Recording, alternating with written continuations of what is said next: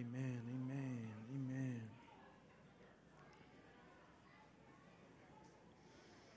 Hmm.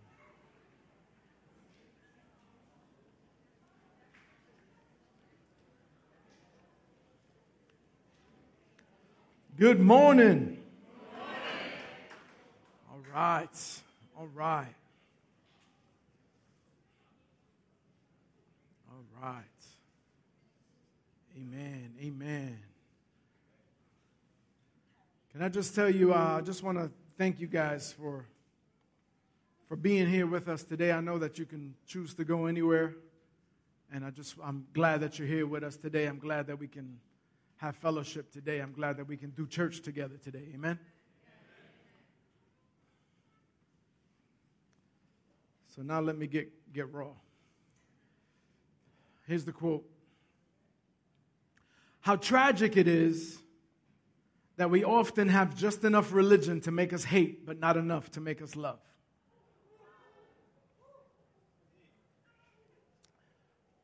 Father, our prayer today, Lord, whatever you want, wherever you want it, whenever you want it, that's what we want, God.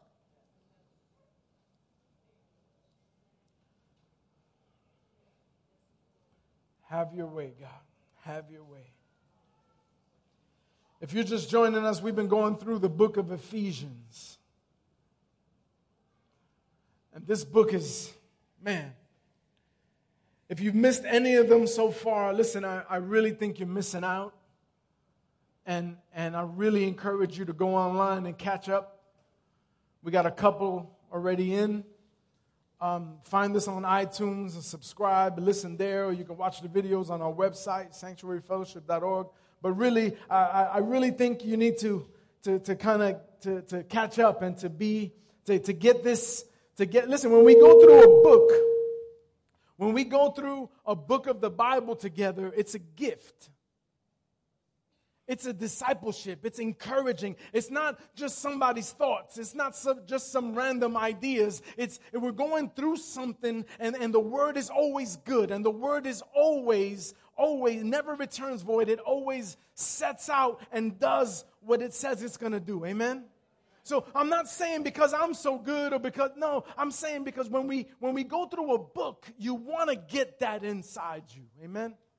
Take it as a gift. I don't take it lightly preparing it. I, I, I think we should, would have shouldn't take it lightly receiving it. Okay, I, I'll leave that alone. Here's a quick summary. I did a summary recap kind of of what we've been through so far. Um, Ephesians 1, 2, and 3. And I put it in a spoken word because, you know, I, will do whatever it takes to, to, to get this, to, for you to get this. Okay, so here's a spoken word Ephesians 1, 2, and 3. I titled it Halfway because we're halfway through the book.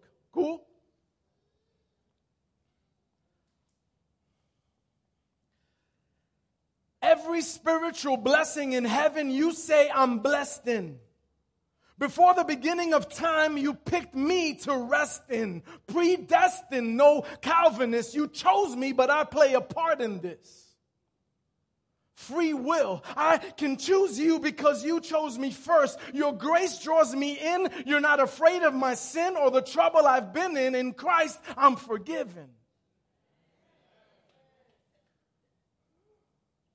You paid full price before time, a cost that was mine, that's redemption. Chose me as a son from the wrong one, that's adoption.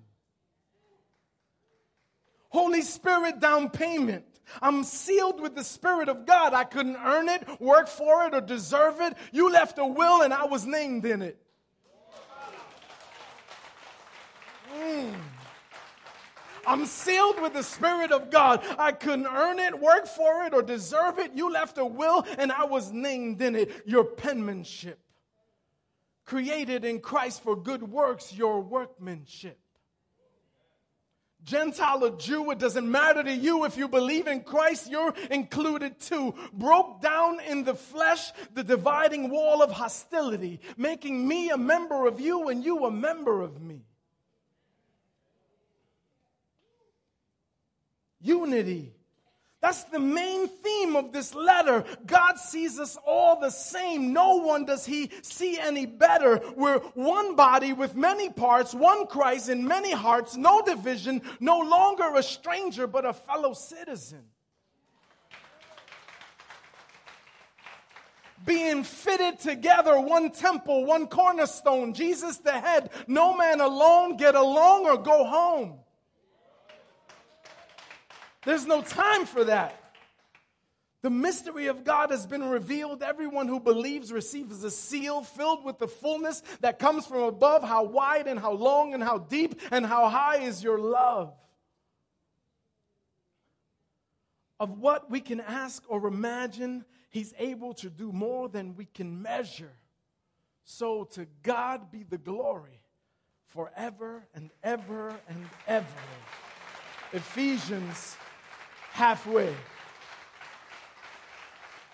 Church, I'm serious about this book. We got to get serious about this word. Amen.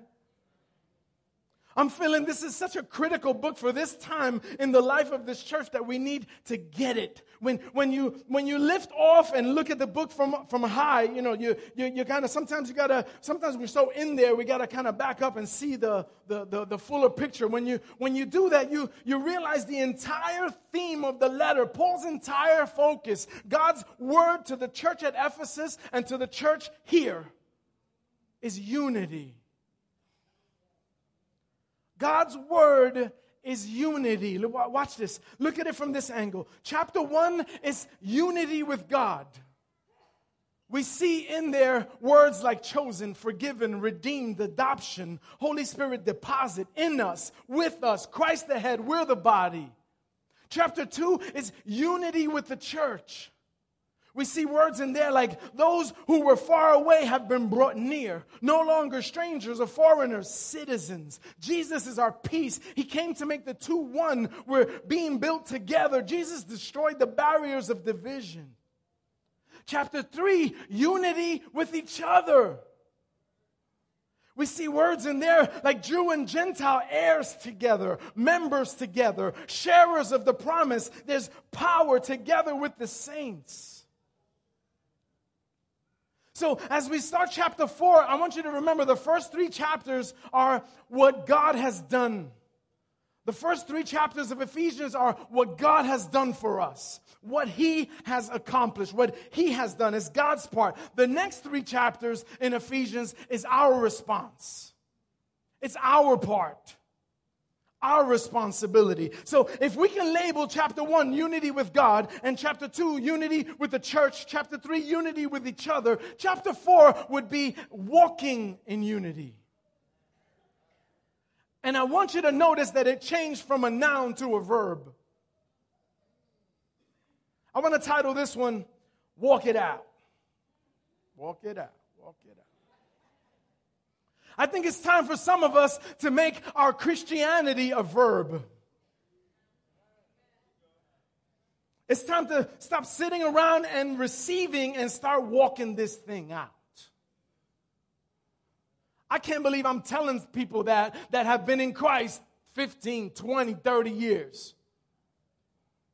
But if that's you, don't get offended, get moved. It's time that we stop the way, how, do, how do we walk this thing out? What does it mean? It, it, it means the way we treat each other. It means the way we talk about each other. It means the way we encourage or rejoice or, or, or, or, or, or get, get hurt or be broken with each other. It also means getting involved. It means do something. It means, you know, it kills me sometimes we got to do 15 minutes of announcements to try to get somebody to get involved with something. When, when, when it should be, listen, we're, we're doing this thing, VBS, we do this every year. You guys know if you've been here a year or two, we do this every year. It's not for us. We're not trying to build, we're doing it for the kids. We're doing it for the community. So you should be just chasing people down. Where do I sign up? What do I do? What do I need to do? Whatever it is. Listen, I'm not qualified, but whatever it is, I'll do. If I got to fill water cups for people, if I got to, whatever I got to do, I got to do. Like we shouldn't be having to beg. You, you, you understand? It means those, if, if this is your church, hey, let me, let me just kind of drop it. If this is your church, grow with it or go find one that you can grow with. Like, serious. I'm not being rude. I'm not being angry. I'm not being like, you know, I'm, but, but like, if this is, I, I don't know, but, you know, but I don't know how, how you see this, but if this thing is mine, then, then I'm going to be about it. Right? If this is mine, then, then I want to make it better. Are we a perfect church? Man, no way. But you're not perfect either. But instead of saying, you know, this is wrong and this is wrong and this is wrong and this is, well, then go find some place that where good luck. Because not till glory will you find that. And if you keep doing, you might not even see that. All right, too much, too far, too far, too far, too far. Too, cut it out. Walk it out, walk it out, walk it out. We did an entire series called Walk It Out about nine years ago. And that one was on the book of John. But I wanted to use that title today because sometimes the title is all people remember. And so if that's all you remember today, I want you to remember to walk it out. And when you go home and somebody asks you, what did he talk about? Uh, I was on Facebook, but uh, the title was Walk It Out. And so what was he talking about? Um, um, I guess he was talking about like walk out your faith, like walk out what you believe, like walk out God's word, like walk out what God, and you preach this thing to yourself, even if you weren't paying attention here, amen? So walk it out. Okay, Ephesians chapter 4. Ephesians chapter 4, verse 1. I, therefore, this is Paul speaking, I, therefore, a prisoner for the Lord just so you know, side note kind of, Paul wrote this letter to the church at Ephesus and to the global church while he was locked up. Paul visited Ephesus for a short time on his second journey, and then he spent about three years in Ephesus there on his third journey, building and you know having this church. But at this time that he's writing this letter to them, it's believed that Paul was under house arrest in Rome. And while he was under house arrest in Rome, he wrote Ephesians, Colossians, Philemon, and Philippians in jail, incarcerated. During his second imprisonment, which this one was in a real jail cell with chains, this wasn't house arrest, he wrote Second Timothy. And that was before that, that was at the end of his life. He knew he was going to be done. He knew they'd kill him, like this was going to be it. And he writes Second Timothy on his way out. Now, we talked about Paul last time, but can you just reflect for a minute? Paul is doing a bid right now, not because he's a criminal, not because he did anything wrong. He's doing time for serving God. They have him on the house arrest because, like he says in chapter 3, for his ministry to the Gentiles. So, who put him on the house arrest? The Jewish religious leaders. They mobbed him and they put him on the house arrest because he had the, the audacity, the testicular fortitude, the, the spiritual anointing to, to say, God loves not just you, but the Gentiles too. And the mystery of God's will is that they're included too. And they mobbed him and they put him on the house arrest. I, I don't know how you see that, but Think about the times maybe when you wanted to do the right thing and you didn't get the results you expected right away, and so you stopped walking it out. Anybody guilty? You stopped walking in what God had for you. You stopped walking in what God. Let me tell you some hard truth today. Is that all right? I hope you didn't come here to be tickled. Sometimes God will give you dreams and you'll find yourself in a ditch, betrayed by your brothers, sold out, made a slave, put in prison, and before you can see that dream come to pass, that was Joseph. Walk it out anyway. Sometimes God will anoint you for a position that you won't be ready to stand in for seven years. And you never thought you'd even live that long because of how bad things got during that time. That was David. Walk it out anyway. Sometimes God will literally promise you something that you're going to have to wait for. Oh, man. It's Not a whole lot of amens today. And after waiting and waiting and waiting and waiting, he might ask you to offer it back to him as a test. That's Abraham. Walk it out anyway. Sometimes doing the God thing, doing the right thing, doing what you know is right will get you thrown into a den of lions, Daniel. Sometimes when you, sometimes doing what you know to do is right will get you thrown into a fiery furnace, Shadrach, Meshach, and Abednego, the three Hebrew boys. But I'll bet my life, listen, that those three Hebrew boys and Daniel and Abraham and David and Joseph, they wouldn't trade those experiences for nothing in their life.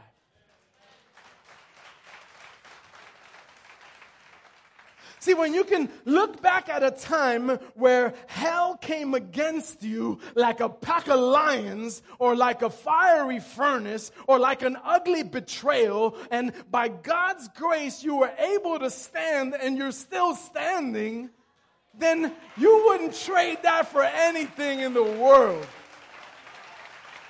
Because nothing, nothing can build your faith like your own experience with God. But today we treat the church like it was a drive through Burger King. We want it our way. Play my songs. I don't like that song. I don't like when you do this. I don't like when you do that. And if we don't get it our way in 15 minutes, we'll drive to another one. Because there's another Burger King drive through three or four blocks away.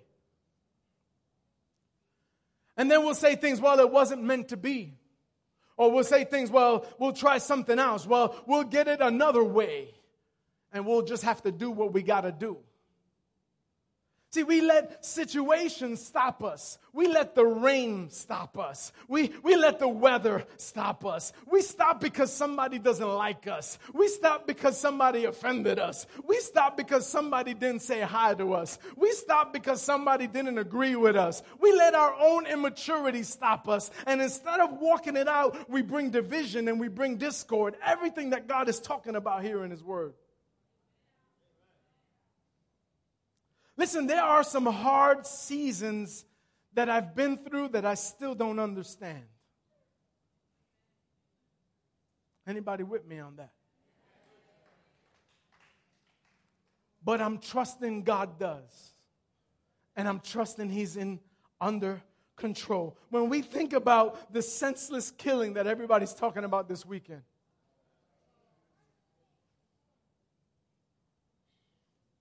how that kid did nothing to deserve it, how he was the wrong target, how he was innocent, how, and, and that's gotta be the toughest thing a parent can go through. And people will be quick to say, why would God allow that? How many of you said it this weekend? Why would God allow something like that? And the truth is this the blood of that young man cries out to God from the ground where it was spilled. And it cries out for vengeance and it cries out for justice. What I don't understand is how God's wrath doesn't just wipe us out completely.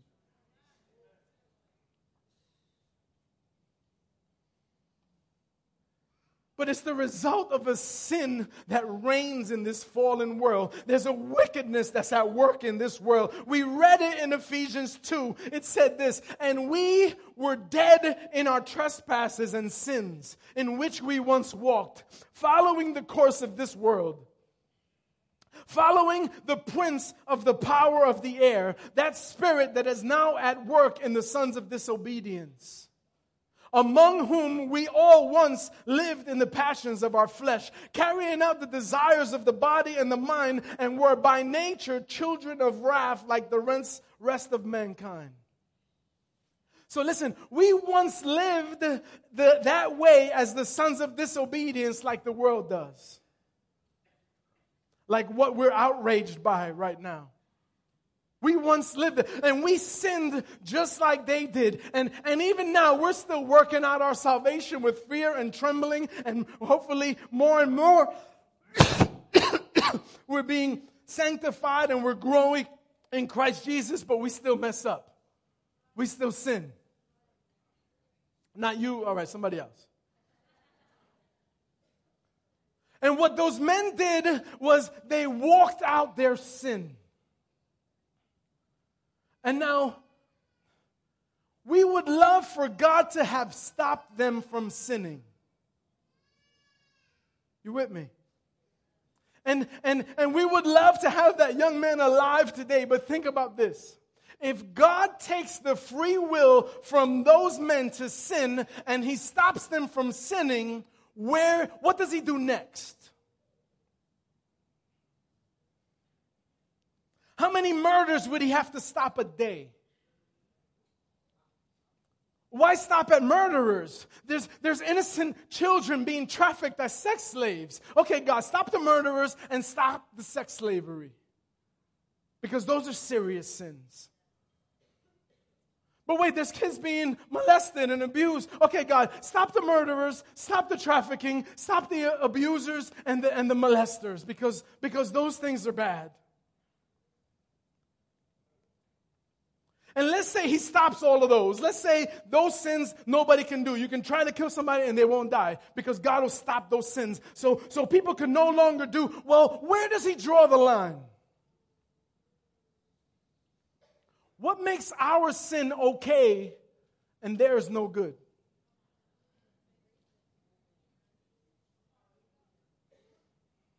How come we're not outraged by our sin? But we could have 40 million hits on a video outraged by what these, these sons of disobedience did to a kid. It's ugly. I'm not making it light. Please understand that. I'm not saying that's not important. That's horrific. But what makes our sin okay? How come we're not posting our own videos of what you did last week and what you've done in your past and what you're known for?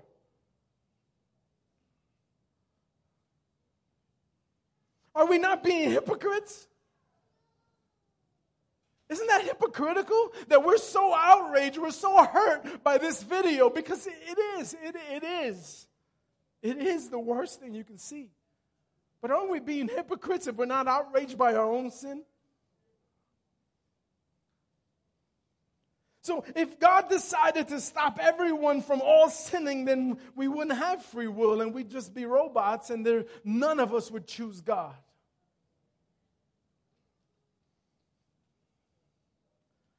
We would love it if God stopped those murderers and our hearts go out to that family and to the family of those kids that are murdered every day that we don't even hear about.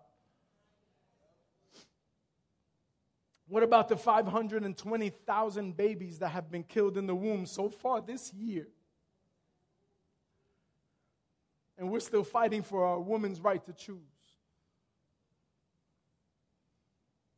Church, I know this is tough, but, but this is not God's design for the world. This is not who God created us to be. These are signs and symptoms of a fallen, sin sick world that will one day end and everyone will be judged according to how they lived and how they loved.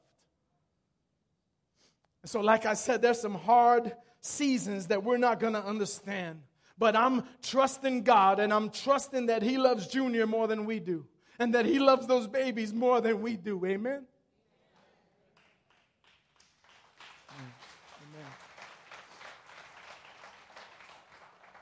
There's tough seasons that you and I have been through that we still might not fully understand and might have some questions about. And there's some seasons that I can remember feeling like this thing will never work out. We'll never get through this. This will destroy me. This will break the church. This will break my marriage. This will break my relationships. This will destroy my family. And then I look back.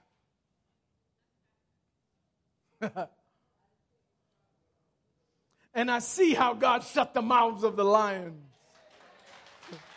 And I see how He delivered me from the fire and how I didn't even smell like smoke when I came out. And I see how He anointed me to positions and brought me through it and into them. And sometimes the path was long, and sometimes the path was hard, and sometimes you lost a lot, and sometimes you hurt a lot, and you questioned and you doubt a lot. But I'm starting to get it after all these years. What I'm starting to understand is that there are going to be some things that I'm not going to understand because I'm a puny human, and He's a great big God. And so God is still on the throne. God is still good. He's still in control. And I believe, if I believe that He's chosen me and paid the price for me and calls me His son and calls me His friend, then I have to walk it out anyway, no matter how I feel no matter what I read or no matter what I see. And all the more as we see this world coming apart and we see people doing things to each other that we can't even conceive, we are the body of Christ and we have to walk this thing out and we have to walk in unity with God and we have to walk in unity with the church and we have to walk in unity with each other. Because that makes the world see something different.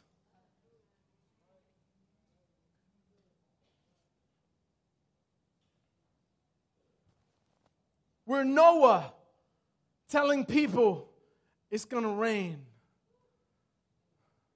Things are going to get bad. But we have a safe place for you to have safe passage in. But we know a God that had go and prepared a place for us. But we know a better way. But we know the way. We know the only way. Paul wrote in Romans 8 now, if we are children, then we're heirs. And we're heirs of God, and we're co heirs with Christ. If indeed we share in his sufferings, in order that we may also share in his glory. And he says in verse 18, I consider that our present sufferings are not worth comparing with the glory that is going to be revealed in us. And so that's why Paul got to a place where no matter what you throw against him, it didn't compare with what God had already has for him and what God had already done. The first half of Ephesians is our calling, our commission. It's what he's done for us. The second half of Ephesians is our challenge. Will you walk it out in your relationship with God? That's more than coming to church on Sunday. I hope you get that. Will you walk it out in your relationships at church? That means more than smiling with one or two people and not knowing anybody else in the building. Will you walk it out with one another? That means not holding on to offense, not holding on to unforgiveness. That means forgiving even when people don't apologize.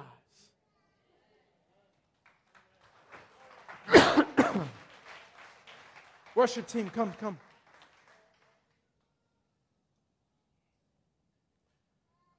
Ephesians 4.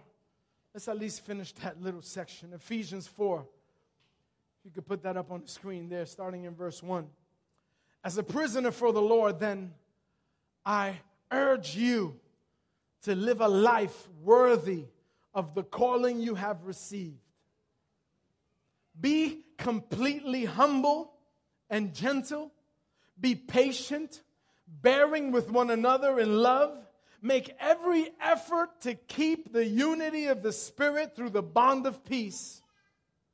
There is one body, one Spirit just as you who were called to one hope when you were called, one Lord, one faith, one baptism, one God and Father of all, who is over all and through all and in all. Can I ask you, church, stop living halfway?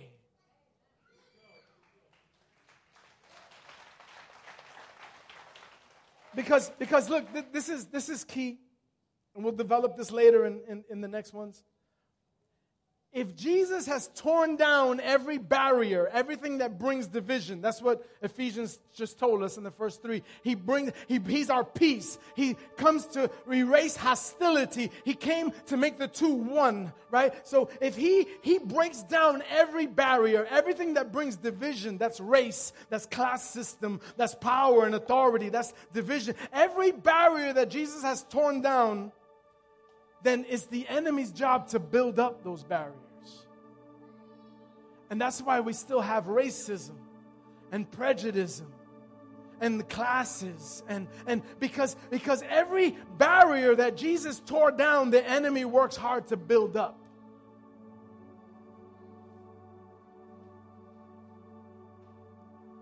The world won't have peace because it's rejected the Prince of Peace. So if God tears barriers down and the enemy is a builder of barriers, our decision is you and I will work for one side or the other. There's no neutral ground. We're either tearing down or building up. And we can say, well, I don't have that power. I'll just, I just, I just, my first time at this stupid church. I don't even know why I came now. And some of you wishing you didn't come. Uh, you didn't want to have to hear things that you heard today. But what I'm trying to tell you in the body, if we're one body, many parts, one Christ, many hearts, either we're building up or we're tearing down. We're going to work for one or the other. There's no neutral soldiers. So decide for yourselves who you're going to serve today. And I'll just quote, I'll, I'll, I'll, close with this quote. And then we can worship, we can pray, we can, I don't know. It's been a rough, rough morning already. I wonder if anything is more urgent today for the honor of Christ and for the spread of the gospel than that the church should be and should be seen to be what by God's purpose and Christ's achievement it already is a single new humanity, a model of human community, a family of reconciled brothers and sisters who love their Father and love each other, the evident dwelling place of God by His Spirit. Only then, listen, only then will the world believe in Christ as peacemaker. Only then will God receive the glory due to his name. Can I encourage you today to walk this thing out?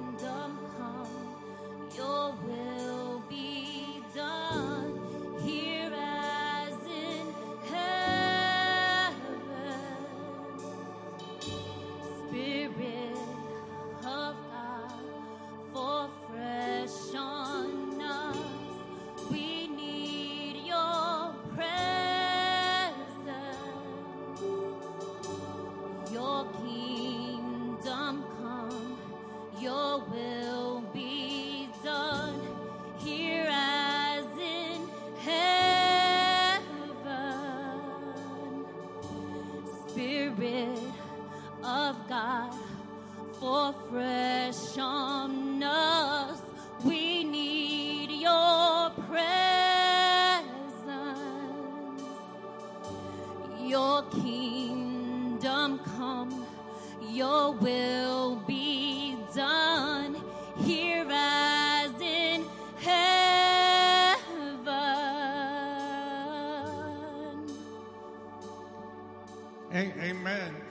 I, kept feeling, I kept feeling impressed that there's grace here today.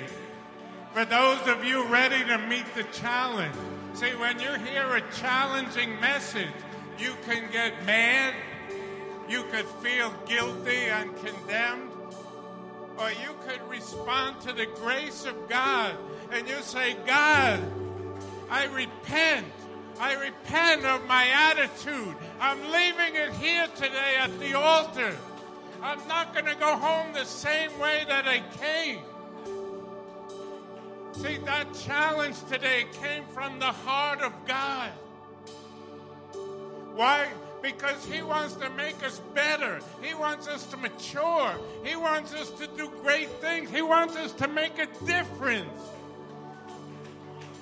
We could show up in church week after week after week and go home the same way and say, Wow, we had a good time in the Lord today.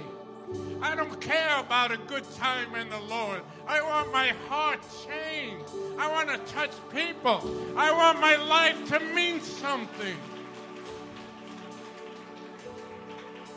How, how about you? If you're saying, I'm responding today, Pastor George, I hear your heart. I'm just going to ask you to, but if you really mean it, if, if that challenge meant nothing to you, if tomorrow's going to be the same as today, the same cycle, then don't raise your hand. But if you're sincerely saying today, I'm ready to make a change. I'm going after God. I'm here to serve. I'm here to lay down my life for God. Will you just raise your hand? I want to pray for you.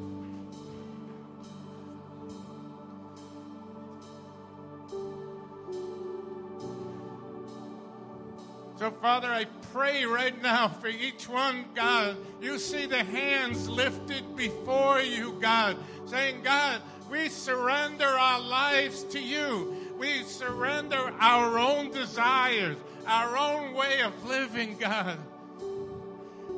God, we want to look like you. We want to talk like you, God. We want to be like you in every way. We're tired of the same old thing, the same failures, the same going around the same mountain week after week. Father, we making a decision today that we are running hard after your will, after your kingdom. Use us, God. Here we are. If you're saying that, just wave your hand before the Lord. Use me, God. I'm here. I'll be your hands. I, I love the unlovable.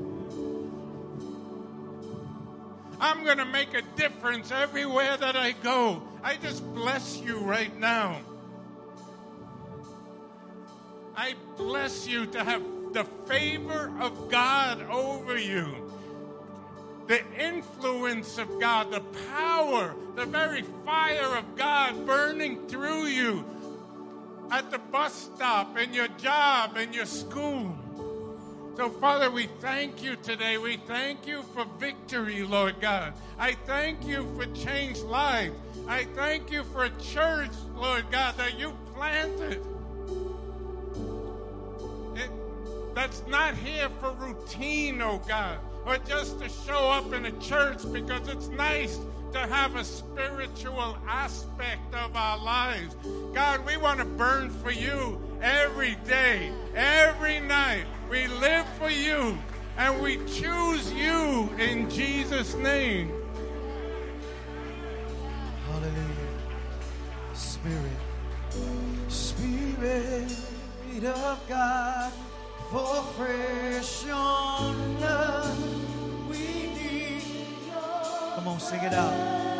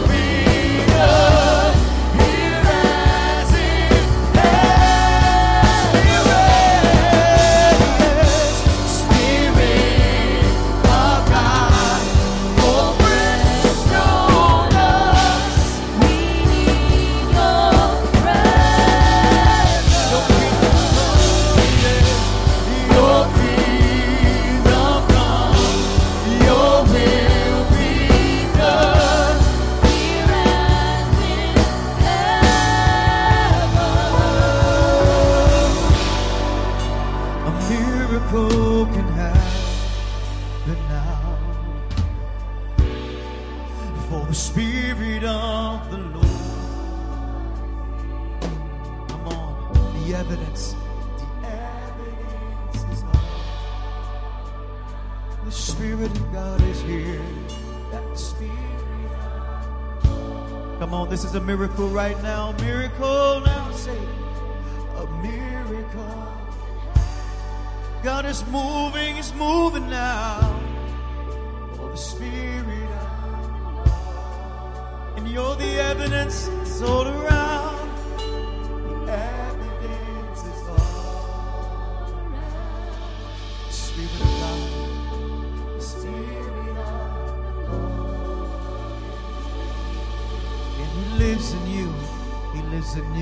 In you. He lives in you. Hallelujah. Father, we thank you, Lord. We sing about the Spirit, Father, showing up, Lord, but the Spirit is within us, Lord. Spirit of your Spirit lives within us, Lord, has made habitation in these temples, oh God. So wherever we go, your Spirit is there. Ready to empower us to cause change, even pushing us to walk out the change in our lives, Lord. So, Father, we've heard your voice. We know your heart, oh God. You made it plain and simple and pretty clear to us, Lord, what you desire of us. But you would never push, you never pride us. You would never force us, oh God. But you would love us to greatness, oh God. And you will stir us, oh God, to better things, Lord. So, Father, we've made commitments with our hands raised this morning, Lord. But not only do we want change, we want to be the change, Lord. And we don't know what that means in the coming days, but we know that you will put us in a situation where we can affect change because of the spirit that is alive that lives within us. You saved us for a purpose, Lord not for us to sit back and be comfortable. You've given us experiences, Lord, not just to talk about it and be grateful, but to share with others, Lord, so that they would have the same opportunity to experience hope, love, and joy, Lord, and a future in you. That's why you're here. That's why you're saved. This is why you're blessed to continue to be a blessing. Have a wonderful week. Enjoy the Lord.